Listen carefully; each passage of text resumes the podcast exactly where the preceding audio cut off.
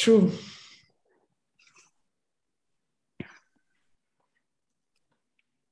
Are you in Berlin, Uta? Yes, I am. What time is it there? Forget. It's now 6 p.m. Oh, perfect. Yes. Nice. And you're in California, Nick? Yeah. Yeah.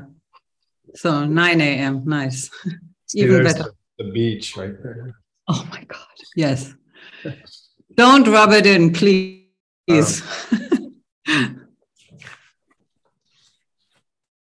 Hey, guys. How are you? Hey. Hi, Juan. Hi there. Good to see you all. Yes, great to see you, too. Great to see you. Thanks for having us. No, thank you for coming. It's great. Where are you, Germany? Yes, I'm in Berlin. And what about you, Ina? Always in Chicago. Amazing. It looks like a coffee shop. No, that's our dining room. Nice. So, and what about you, Nick? Where are you? I don't know. Trying to figure out planet Earth. Maybe. Hopefully. Well, maybe not. Maybe, hopefully not. I'm in California. That's nice. So, welcome everybody. I'm also... Thank you for the people who's coming as, attendee. This time we have a very, into my eyes, very, very interesting reading about a very, very interesting practice called Che. And this is the same Che as we find in the Diamond Cutter Sutra title. Because this Che, it means to cut, or maybe I guess in some context, like to stop something, to destroy something. So yeah, I would like to introduce the topic, and maybe I was thinking about you, Nick, if you could briefly maybe give a brief explanation of what is this practice about and what are we going to do here this morning. Okay. I'm not that familiar with this practice. It's very famous, but it's a secret practice, and I've only received very limited teachings on it. When Geshe Michael translated this section, I was there, and he gave some classes in New York back in 2014 or something. And it seems to me that this practice called cutting is about putting a stop to your mind's tendency to be selfish. I think it's like cutting off your grasping to just taking care of yourself, and trying to replace that with the idea of taking care of others. And of course, always underlying all of that is cutting off the mind's tendency to grasp to things as if they had some sort of existence independent of us. And instead, realizing that we are all connected by our actions, and the things that we experience have to do with the seeds that we plant with our body, speech, and mind. So I think that that's what cutting means. It means to stop our tendency to think of things wrong, and to stop our tendency to think of only taking care of ourselves. Thank you. Thank you for opening up for context to what we are going to do. So, hey, Flavia, I forgot to introduce you as well. Where are you? I think you forgot to introduce everybody. You well, should I say mean, hi. At least agree, but yeah, okay. Let me present everybody. We have Flavia here with us. She lives in Guadalajara. She has been helping a lot lately. Different projects, including the YSI Healthy Eating Show that is happening in the Peachtree Cafe. That it's close to be open, hopefully. So soon you will probably be able to watch this show, among many other things that she's doing. But I think she has been studying now for a few years. She lives in Mexico. She's doing a very, very good job. And we have Ina Ivanina. She's, as you hear, she's in Chicago these days. She's like a great language speaker person. She manages many different projects, but one that I can talk about it is like she does coordination on the subtitle project for the Mixed Nuts translation classes. And I think that is really, really amazing, because really having the captions, the subtitles, it helps a lot for people to be able to study them and for the translation of those classes. So thank you very much for making that available for us. Wow. And then we have Uta. Uta is in Germany. She has been a long-time student, very good friend, DCI organizer, teacher, and also these days you are involved with YSI as well, right? A little less right this moment, but in general, yes.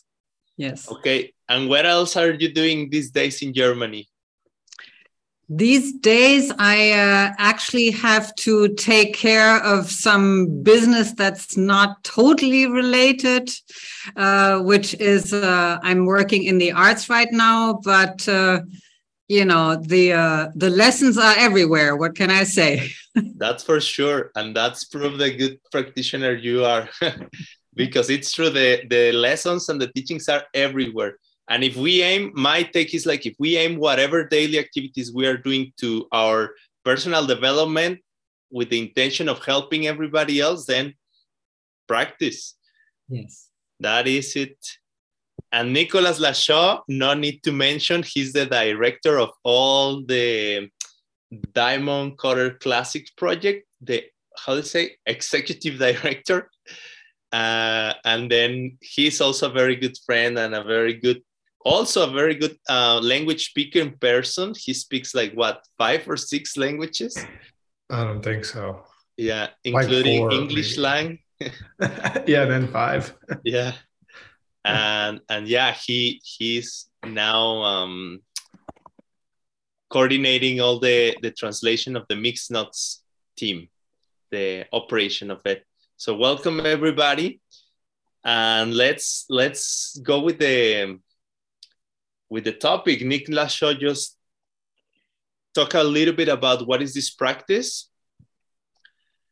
And when I read the reading, to be honest, I was a little uncomfortable, because the title, if some of you got the chance to read it, the title, it actually was translated as the immolation of yourself. And immolation, I felt it was like a strong word. And because I didn't understood very well what was it about, I thought, okay, let's go to the safe side and let's just call it destroying. But immolation is like, sometimes it's like when, like the you see the screen, the picture, the portrait of the reading is like a guy who burns fire on himself. If you get a chance to see the original reading, you can see that. But then I think it's very important to talk about what is the self that we are trying to destroy or to burn. And I think that will clarify a lot of things for everybody, for the audience, for us. And I would like to check with Ina, like what's your understanding? What is that self that the reading is talking about? We are trying to, I guess, to destroy, to burn, to remove. What was your take on this part? It's a very beautiful practice. Frankly, I don't know it very well, so I was a little bit surprised with the reading. I think nothing comes by chance, right? Everything for the reason. So obviously it looks like they're talking about self-existent self, right? The one that we think that exists and that we have this tendency to grasp to it and to take care about it. Like we see in text, they say cherish. So this is something that is coming out of misunderstanding where do things, including what I think is me, come from, and this is something to be destroyed. That was my take out of the name of the reading. Thank you very much, Ina. So again, I mean, I had the chance, and I really encourage everybody, if you can, to listen to the audio, because there is a reading, there is the official reading, but then there is the audio, the class, when Geshe Michael talks about it. And something very interesting happened there. I think that there is actually, in my eyes, it's like two elements like coexisting in this class together. This is the element of chod that we've been talking about. But Geshe Michael makes a big emphasis on personal responsibility. And maybe that doesn't come that much in the reading. I mean, it does in a way. But if you listen to the class, you can hear like how much emphasis he does into the personal responsibility. So maybe we can talk a little bit about what is personal responsibility, and if you guys can think on how it is connected with the practice of destroying a self that somehow is causing troubles for us and everybody else. What do you think about this, Uta? What about personal responsibility? What it is?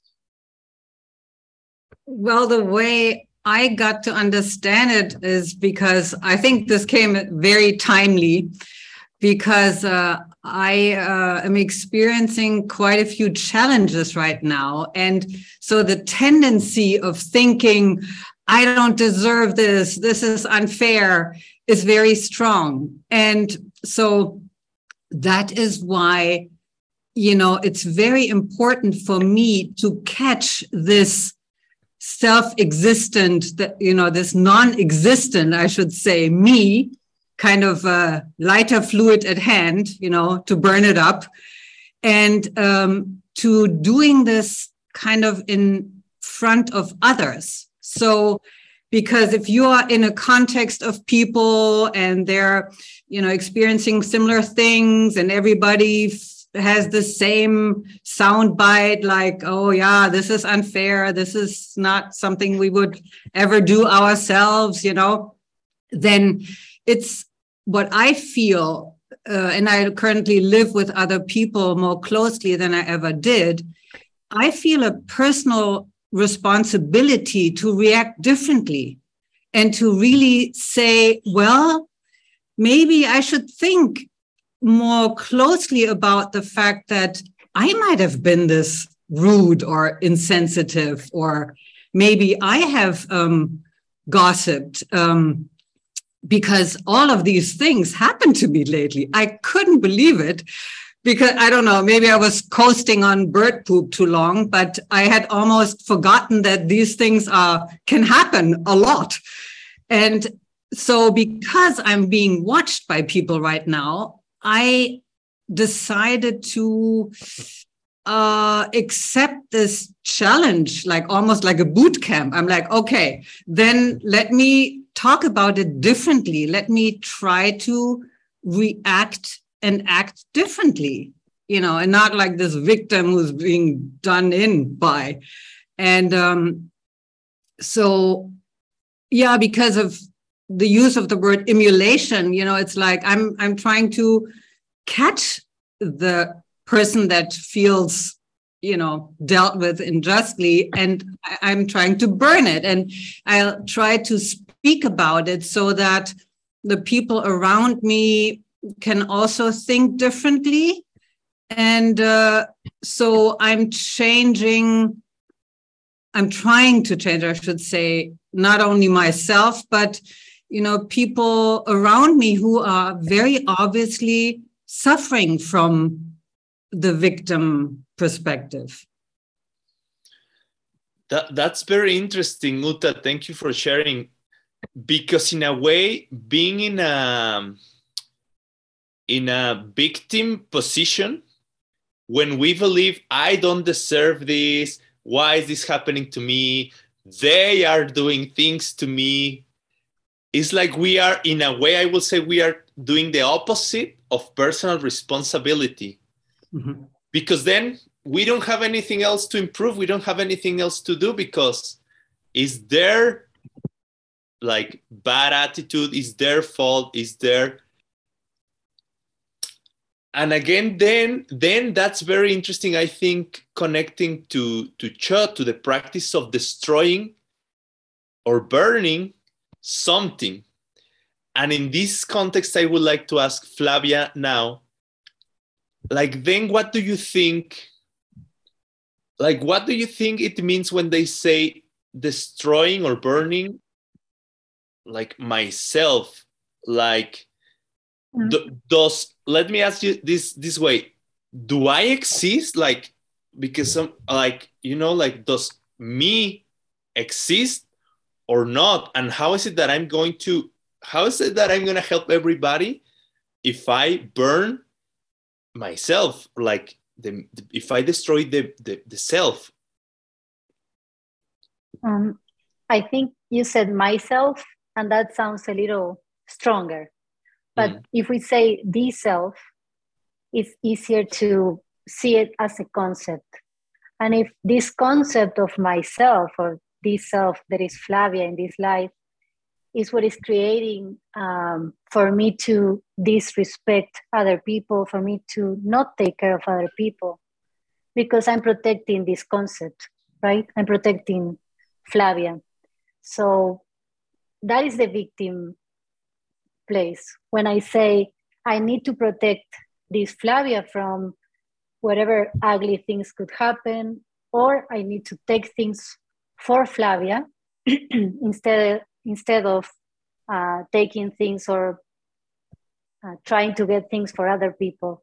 So this self is producing all of the pain that I'm experimenting and that I am going to experiment. Believing that this self exists and I have to protect it is the cause of all the suffering. Not only my suffering, but also in the reading is all of the demons, all of my mothers, every being in this universe. Mm-hmm. All the suffering is caused because I believe in this self and I protect it. So that is the self that I have to destroy or make disappear. Okay, thank you very much. Thank you very much. And I think that makes me ask the next question to Nick. What do you think, Nick? Okay, is it correct to say, like, I don't exist, like Juan doesn't exist, Nick doesn't exist? Or what would be your take on saying this? Or is there maybe a Nick who does exist, but there is a Nick who doesn't exist? Yeah, I mean, I think it's that one. That's my understanding. Because if you say, I can say Nick doesn't exist, but then if my daughter comes in, or somebody who calls me Nick, she calls me Daddy. But if you call me and you say, hi, Nick, and then I don't answer because I think I don't exist, then I'm a little bit being a jerk. You know, like, you would probably be frustrated. Then I'm not taking responsibility for your happiness. Mm-hmm. You know?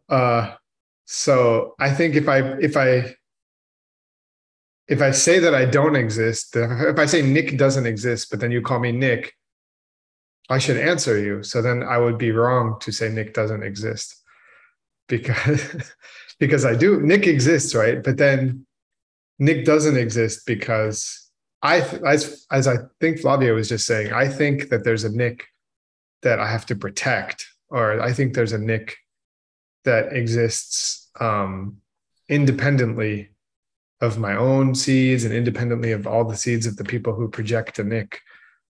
And then that Nick doesn't exist. And I think that's what the Heart Sutra is about, right? And all the other teachings of Buddha. Because in the Heart Sutra, it says there's no eyes, there's no nose, there's no ears, there's no tongue. But there are eyes. I'm looking at the eyes on the Zoom screen. So I can't truly say that I agree that there's no eyes at all. So I don't think that's the point. The point is that there's no eyes in the way, or there's no Nick in the way that I think there is. And that's true because I feel a lot of pain because I try to protect that Nick all the time. And then life is hard. And then we have the truth of suffering, probably because of that. So yes, there's a Nick. And then we have to say there's a Nick because we observe that Nick with our senses. And no, there's no Nick because thinking that there's a Nick gets me in trouble every day. Mm-hmm. Can I say one other thing? Perfect. I thought it was very interesting that we all took different directions with the word personal responsibility. Because in the reading, I think it's really clear. It's talking about taking responsibility to free all my mothers, you know, all these other people from suffering. But then we were talking about like taking responsibility for the things that appear in our world and not being a victim. This is like a totally different meaning of the word personal responsibility, but equally important. And very practical. So I just thought that was cool. and it's related. I know it's not totally different. It's definitely related because maybe we can take care of people by taking responsibility for the projections that appear to us in our world.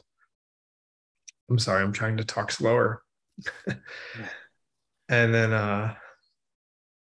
so I think they work together, but it's interesting. I think that in the reading, personal responsibility means I'll take it upon. It literally says, if I do not free them, who else will? That's like the main line. If I don't free them, who else will free them? And it's not going to be Nick because you just told me Nick doesn't exist. But how do you free them? Yeah, that's the big question. Well, so let's talk about that question. Because it's actually, I think that's an interesting thing. Like we are trying to connect the two practices. The practices of Che somehow is very related to the practice of personal responsibility. In both ways, as you mentioned, it is true that personal responsibility is this determination to say, okay, I'm going to do it. And even Geshe Michael says the English saying like, the buck stops here, you know? Nobody else, like, okay, I'm just going to do it. But at the same time, we're hearing this in the context of Che, which as far as I understand, and it's, I think that's what you were saying, Nick, it seems that there are two Nicks. There is one Nick who doesn't exist and never is going to exist, never has existed. And that is the one who is not coming from seeds. That one doesn't exist. And I think it's like what we are trying to destroy. We are trying to destroy the belief in a self, in a Juan that is there and it's not coming from seeds or anything. But there is a Juan that does exist. And what Juan exists? The one who's coming from seeds. And that's okay. I think it's basically the two husbands in the kitchen. There's two Inas, two Flavias, two Utas. Like one does exist and the other one that doesn't. Moreover, the one that does not exist brings all the troubles. Exactly. And Flavia and Nick, well, I guess Flavia was asking, how do we change? So I would like to ask you, how do we save the world or how we save all people? How do you connect? If there is an Ina who because comes from seeds, it can be different, it can be better, it can be worse. So how could we gain this ability to start helping more and more people? It is very actually interesting because there are several calls to actions in the text, right? The very first one, he says that when he says, I will see it done myself. So I will do it myself. Will free these demons that are around me, that are just captured by their desires, etc., ignorance in their, all kinds of bad thinking and etc. I will save them myself. And then he says, I will myself become my Lama, the being of light, quickly. So it means using this knowledge that we study, will become the next level of humans' evolution, right? Will do something that humans cannot do, right? To be helpful for other people. And then, very interesting, he says that only in Tibet will you find bodhisattvas who never train themselves in love and compassion. That means we think that it's love and compassion, and it's not. And then he goes really wild, right? He says, I will offer the flesh of this body and the blood of this body, and they shall eat of it, and they shall drink of it. Eat their fill, drink their fill. And in the end, my life will be of use to every living being. Mm-hmm. I don't know. It's strong, right? I know. And what do you think, Ina? Is that literal or metaphoric? That's a very good question. I think we should say it's metaphoric. I think so too. I hope I'm right. I'm teaching ACI 11 right now, and I'm reading Master Shantideva, and he's talking about this exact idea, not eating it, but he's talking about being a bodhisattva who's willing to, give your body, give your flesh. And he's saying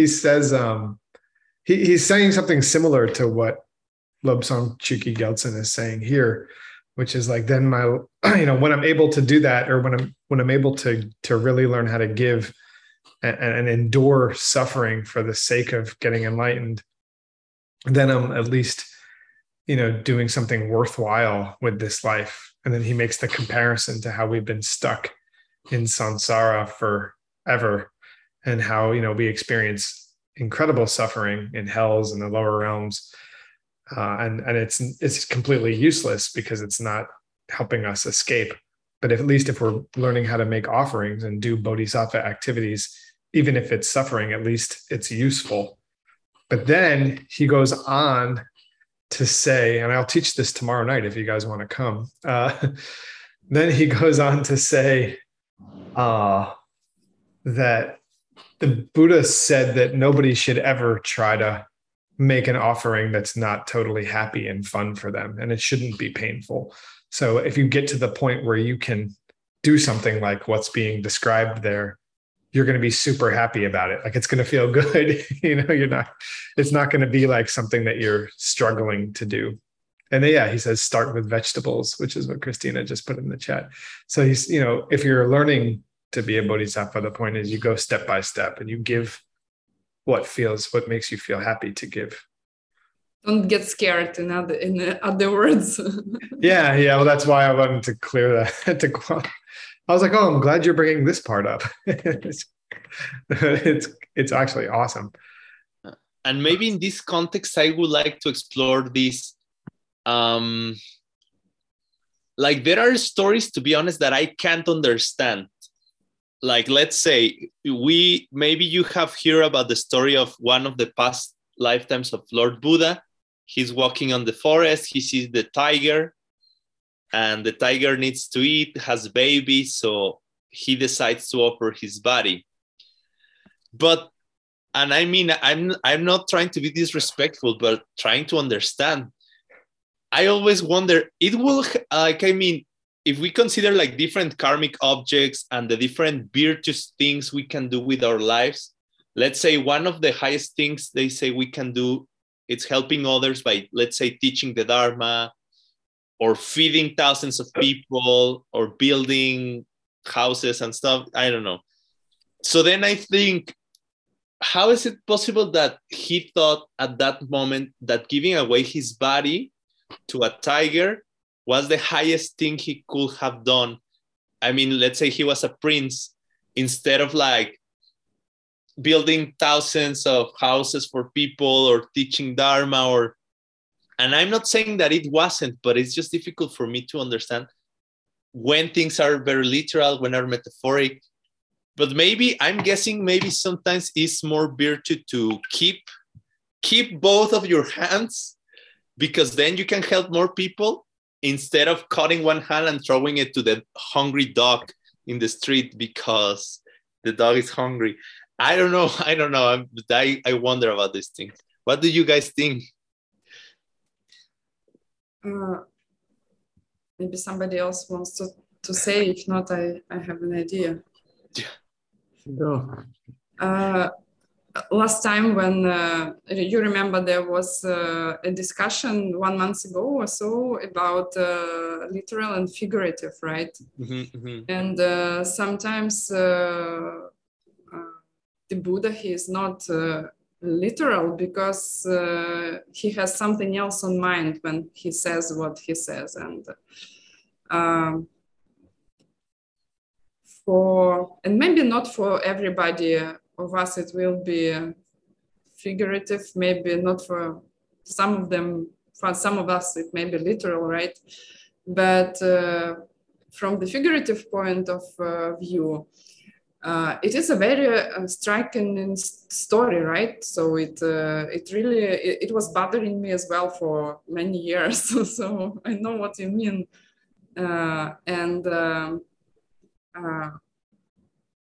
Then we hear some very extreme stories, and then we start seeing, should I do this also with my life or not, right? And maybe the idea is that I should always think, right, what will be the highest in this moment to do. So that was, I was thinking, because this is really striking, and I know many students are having the same questions, like, should we really do that? No, please don't. Start with vegetables. Give something that you will not regret about. Yeah, thank you. And I like that. Many times, I think our teachers can tell us things in order to trigger something on us. Not necessarily because, I mean, it's more about the experience or what's going to happen in our minds, even more than the actual thing they say. Mm-hmm. I really think that can be the case. Sometimes certain ways they say things, or they ask you to do certain thing, or they act in a certain way, I really believe is to trigger a whole process of, maybe in this case, like analyzing. Maybe it's about having these kind of discussions sometimes, and talking to your friends and trying to figure it out. And, you know, Geshe Michael says that the struggle is what sometimes creates a very powerful karma. The struggle to understand and to figure it out something, it's what makes us improve many times. Okay, so we have seen so far that in the practice of Cho, in this case, as Nick mentioned first, the whole thing is actually like a secret practice. And for those of you who had the chance to listen to the audio, it's very interesting because Geshe Michael keeps repeating during the class, he keeps saying, okay, if you want the whole thing, you have to get initiation. If you want initiation, I'm going to tell you what to do. He says, you have to start taking personal responsibility. If you start taking personal responsibility, the initiation is going to come to you, and you're going to be able to study the whole Cho sometime. So does any of you remember what he was saying? Like, what's the way to start taking personal responsibility. Like he gives like certain advices. But what do you guys think? He basically says, you, as you say with Shantideva, you start with small things and those things start building up. Does any of you remember like, or want to say something about this, like building up this practice of?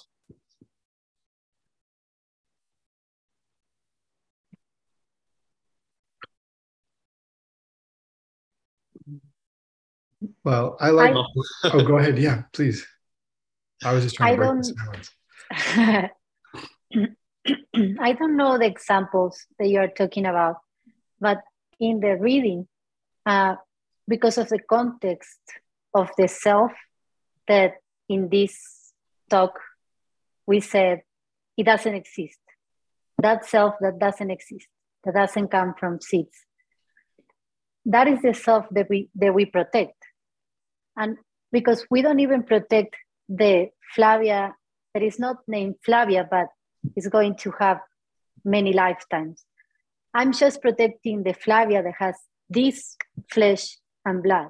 So in this context, saying, I will give my flesh and blood, to me, it's saying, I will give this self that doesn't come from seeds, that is going to end soon. So in this sense, to me, personal responsibility is maybe asking myself what I am protecting with my thoughts and my actions. I am protecting, other people, my next life, the higher self that I could be, or I am protecting this body that is going to finish maybe today. Yeah. And yes, it is the case, as we were talking about with the example of Master Shantideva, that the idea is to start developing this personal responsibility little by little. Geshe Michael was saying in the audio class that you just start with things like doing the dishes, but it was very interesting because he was very clear and straightforward, saying things like, if you can't do the dishes after you eat or after dinner time or something, you cannot get enlightened. You don't have the power to help thousands of people if you cannot even do small things like wash the toilet, do the dishes, take care of the people at your immediate surroundings. So yeah, the advice was like, we start little by little. And many of you, well, all of you, I'm talking to the panelists, I know you have like very interesting Dharma careers, let's say. Like I will bet that you can see how much progress you have achieved from the very beginnings when you just start studying and learning to right now. I would like to maybe hear your a few personal experiences on how do you think you have been developing this ability or becoming more capable of taking bigger projects or helping more people.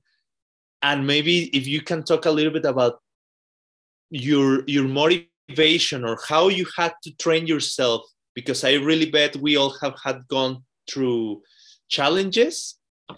What will be your advice for people who want to increase their capacity, let's say? Well, I'll say, one of the things that I really like from Master Shantideva's advices is he talks about mindfulness basically in a really cool way. And he talks about it in the context of Sheshin and Jempa, which is Tibetan words for like watchfulness and then the ability to pull your mind back. And usually those two topics are used in context of meditation, but in this case, he's talking about trying to remember that you're trying to be a bodhisattva, like staying present with your higher goals, like, or staying connected to your higher purpose all the time. And to me, this connects a lot with personal responsibility, because I feel like really the first step, or a big step that we can take, is staying grounded in this higher motivation. And I think, like, if you want to fast track yourself to spiritual goals, this is how to do it. I think, like, stay grounded in a higher motivation as much as possible. Then you will be a good example, because little things won't irritate you so much, or hopefully, you know, because you remember what you're trying to do. And then if you remember, like, okay, I'm trying to get enlightened, like, or I'm trying to help all beings, then somebody yelling at you, you know, you're more likely to remember that it's coming from you, because that's your main, and also you're more likely to just be patient, because you're like, okay, you know, I'm going to take this one because I'm trying to do something great. You know, I'm trying to be a bodhisattva. So the more that you can have this awareness throughout the day, I think you stand a much better chance to withstand attacks of mental afflictions and be a good example, and become somebody who's going to create really good karma that can take you to enlightenment a lot faster. So Sheshin and Jempa in this context is like trying hard to stay present, and then having an alarm clock in your mind to check. And then if you're not, the ability to have as a first response, like, wait, like just the word Sheshin and Jempa, Christina. And then just maybe you can trick your mind into coming back to the word bodhisattva. Like, oh, I'm trying to be a bodhisattva. I'm trying to be a bodhisattva.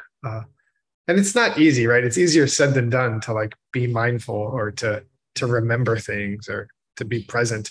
But I think practices like doing the 6 times book, or like doing your meditation practice and reminding yourself of these higher motivations first thing in the morning, just regular disciplined practice will help you to train your mind. Helped me, helps when I can have discipline. Can I add something to what Nick just said? Because many students, they are coming, they say, yeah, we know ethics, meditation, and 6 times book. What I cannot do my 6 times book, I'm forgetting meditations, I'm forgetting to do my book. So I would like to say that there are basically a couple things that help with that. First thing is try to see your suffering. Like many of us are living not in very bad conditions, and even many Ukrainian ACI students and our refugees in Europe, and what they say, most of them, they say, I'm actually fine, like everything is going pretty well.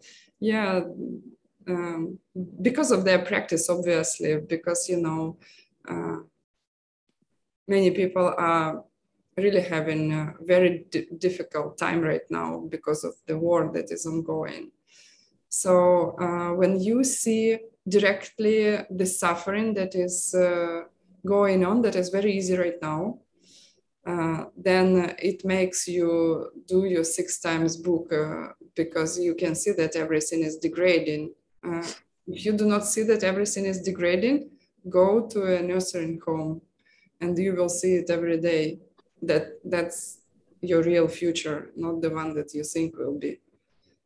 And the other thing is to study deeply these teachings, do all 18 ACI courses if you haven't done them yet. And come to Mixed Nuts classes. If you want to go really deep, it does really help. It takes some time, and then you think, wow, I start to understand these things on a deeper level, right? And also try to help somebody who is teaching these things, help Juan, help Nick. So it's a big deal in these teachings. You will have huge fat karma out of it. Thank you, Ina. Thank you very much. And actually, it is the case that one thing has like a special power on it. Even Geshe-la mentioned it's through the audio. He does say that really, really, really wanting to be able to help more people is going to increase your capacity somehow. So it's like a powerful energy. I guess it's like the power of the wish, the wish being the desire to help, like to get enlightened, to help everybody else, but it's like a form of desire. So you see, in a way, like desire drives us towards things, like it's like energy, and we want to achieve things and stuff. So if we can use, I guess, this energy of wanting, like for higher and beautiful purposes, it seems that somehow it's gonna help.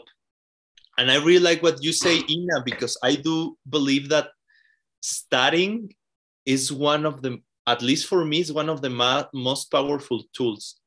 Because when I really understand something, I can act accordingly. But if I don't understand, or if I have questions, doubt, it's difficult to have the certainty and, in a way, the power to act in certain ways. So for me, really, the more we understand, and sometimes it comes through studying, sometimes, the more we understand, it's like the better we can act. And I would like to add something also. I was thinking, because we were talking about how we can do more, right? When we have all these limited resources that we have. And I'm completely agree with you, Juan, about this huge desire to help more, right? In a way, you feel so powerless that you become powerful. That's interesting. Very interesting. Yeah. So I would like then to go back and try to, after the different things we have shared, trying to again combine these two things between personal responsibility and the practice of Cho. So as far as I understand so far, the practice of Cho really is about destroying the gaksha. And again, this goes related to wisdom again. The better we understand, the better we can identify who's the Juan that it's not there. And I have to cut that Juan. So I would like to ask you guys, what do you think it will happen if we had the certainty that there is no other me, but the one who comes from how I treat other people? And I use that knowledge and combine it with personal responsibility. Like what ideas comes to you? How can we combine these two practices? Cutting the self-existent me and taking personal responsibility. Like in order to, as the reading says, to help like all my moms.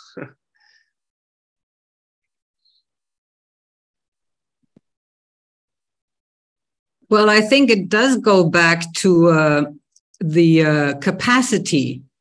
If we decide that we want more capacity because we realize that everybody has been our mothers and everybody, therefore, has helped us, countless times and in ways that we really want to repay them now, then we can really simply make that decision that we want to increase our capacity in order to doing this. And I think there is also the four infinite thoughts in that text.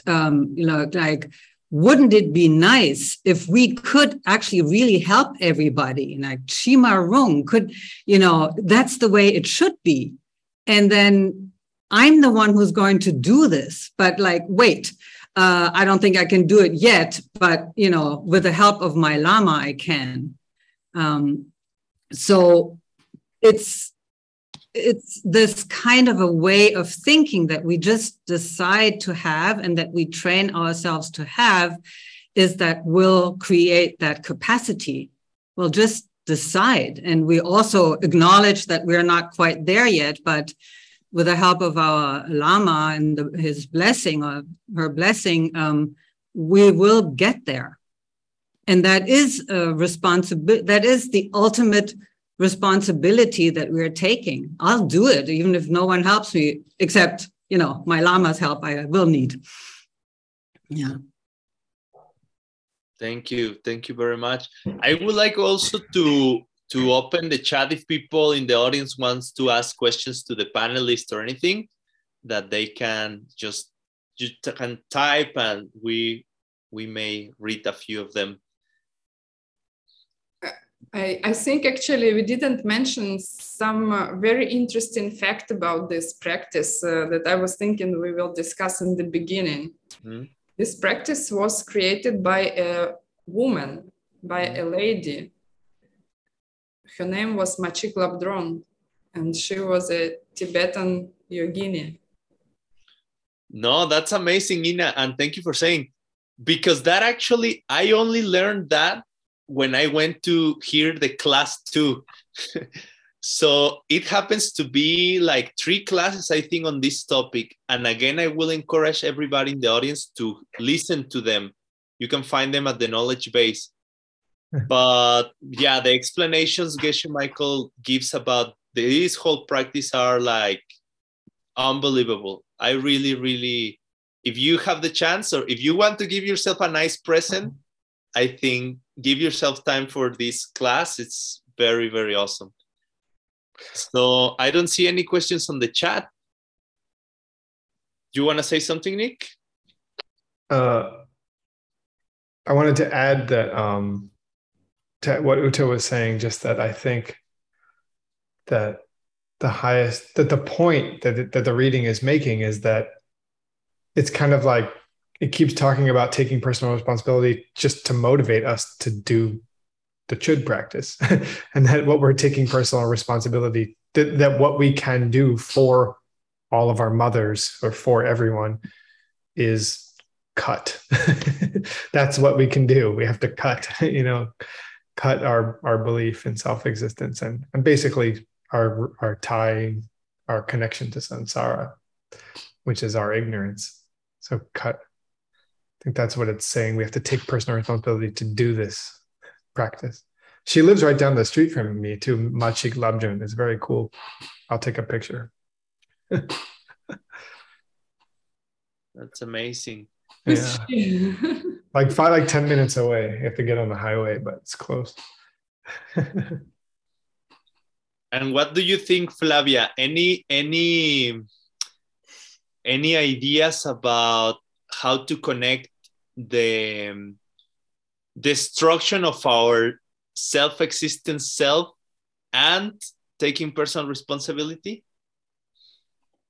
In a practical way, our teachers teach us that to destroy that self-existent self, we need to do the 6 times book, yoga, meditation, studying.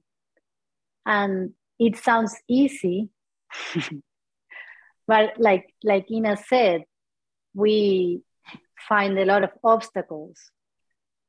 But if I'm able to think about this responsibility towards these infinite beings, then I can have that, that power to do my practice. Mm-hmm. I do connect that, because many times I don't want to do it just because I don't see the point. And normally we have 2 choices. We become a little selfish and we enjoy too much the practice and the results, or we don't want to do it. But thinking about saving my mom, then that is a huge goal. And that helps me to sit on the cushion and try to do my practice. Awesome. There is also another question in the chat, and it says, once you cut away all the beliefs in self-existence, what's left? A Buddha? What do you guys think? Well, she knows the answer, but I think that if you want to get specific, you have so many different layers of belief in self-existence. Like there's your intellectual belief. Like, you know, we can get rid of our, you know, we can understand theoretically that there's no Nick, but then to understand it when it, you know, practically, meaning like when someone's yelling at me or when I want something so bad because I think it's going to make me happy, you know, that's a whole nother level, you know. So if I understand something philosophically, that doesn't mean I really understand it. Or cut away the beliefs philosophically, that doesn't mean I really cut away the beliefs. But then if I cut away the beliefs, even in practice, I would say that, yeah, that's pretty much, you have to have already seen emptiness, I think. You have to have already seen emptiness, and then you're really close to being a Buddha, probably. Or at least an Arhat, if not already achieved that level. Thank you, Nick. Octavian says he asked a question too. There is another question as well. It says, how can working closely with your Lama can help you destroy this self-existent self? Anybody has ideas?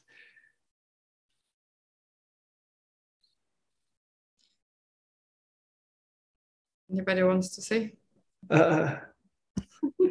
I was just going to say that I think that is what your Lama is going to do. You don't need to worry about it. That's what I wanted to say also. Don't worry. That's a cool answer. That's a good answer. I also think that part of the point is that if you work closely with your teacher and you make some good seeds, they're more powerful because of the power of the karmic object. Like, yeah, those seeds can ripen really fast and powerfully. Good and bad. They're going to do certain things too to help you let go, which are hard.